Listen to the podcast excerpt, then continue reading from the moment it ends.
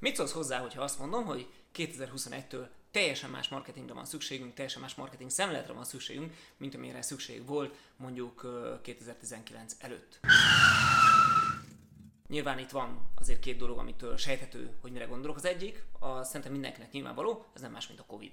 A Covid, ami egy nagyon furcsa helyzetet teremtett, hiszen egyrésztről egy hatalmas digitális ugrás zajlott le 2019 tavaszán, gyakorlatilag az egyik napról a másikra, a cégek életében is a digitalizálódás az nem, hogy felgyorsult, hanem szintet lépett pár nap alatt, és bizony, így magánszemélyként is ugyanezt tapasztaljuk, hogy olyan digitális megoldások, amitől sokan óckodtak, a bankkártyás fizetés, az online rendelés és a többi, ezek szokássá váltak néhány hét alatt, és bizony sokan nem is fognak visszatérni az ezelőtti életbe. És azt gondoljuk, hogy persze hát ez egy tök izgalmas dolog, és, és marketingesként, vagy olyanként, aki online értékesít, ezek nagyon szuper, hogy ilyen digitális változások történtek. De közben van ennek az egésznek egy árnyoldala, hiszen a Covid az nem tűnt el, nem tudjuk, hogy most jön-e a negyedik hullám, ötödik hullám, hatodik hullám, vagy a delta variáns után a éta, vagy jóta, meg kappa, meg ki tudja milyen nevekkel fogunk még itt a közeljövőben, a következő hónapokban találkozni.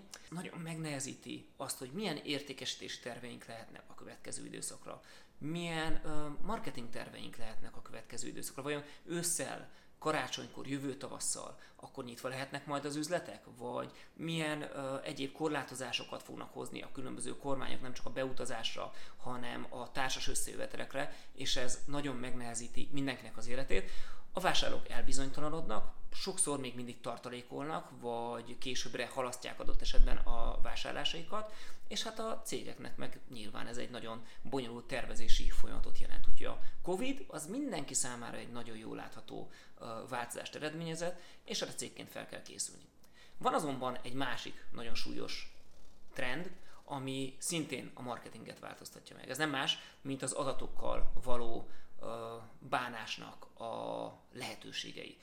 2018 előtt, mondjuk a GDPR bevezetése előtt egy ilyen adatvédelmi vadnyugat uralkodott, amikor tulajdonképpen mindenki azt csinálta az adatokkal, amit akart, ezt eufemizálva ilyen adatvezérelt marketingnek neveztük, és ez az adatvezérelt marketing ez leegyszerűsítve sokak számára azt jelentett, hogy begyűjtünk annyi adatot, amennyit csak tudunk, és utána ezt majd úgy használjuk fel, ahogy csak akarjuk. Aztán persze ezen különböző adatvédelmi törvények, mint a GDPR, meg a, a, a kaliforniai adatvédelmi törvény, ezeken változtatnak, mert sok más országban rendszeresen, folyamatosan szigorítanak, ami azt gondolom, hogy jó.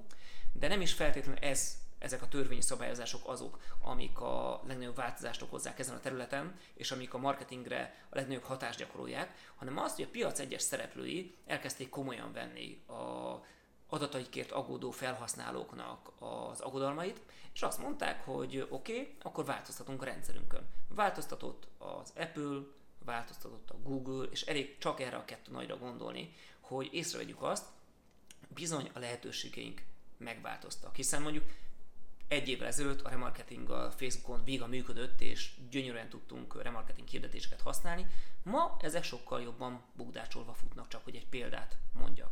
És bizony ezeknek az adatoknak a felhasználása, az adatokkal való bánásnak a lehetőségei, azok olyan mértékben változnak meg, hogy ezek könnyen lehet, hogy hosszabb távú hatást jelentenek a marketing szempontjából, mint amit jelent mondjuk a Covid. És ezért mondom azt, hogy 2021-től, 2022-től egészen másfajta marketing szemléletet kell használni, egészen másfajta uh, hozzáállást kell használni, másfajta módszereket kell használni, másfajta stratégiát kell használni, mint amit az eddigi években megszoktunk. Mik ezek a módszerek, mik azok, amikre figyelni kell, ezekről is lesz szó, lesz több olyan videó, mint amilyen ez, amiben végigmegyünk a különböző lehetőségeken, úgyhogy ha nem szeretnél ezekről lemaradni, akkor iratkozz föl, jelöld be elsőként, jelöld be haranggal, attól függ melyik platformon látod, és maradj velem, és figyelj majd a videókat. Köszönöm, hogy eddig is itt voltál.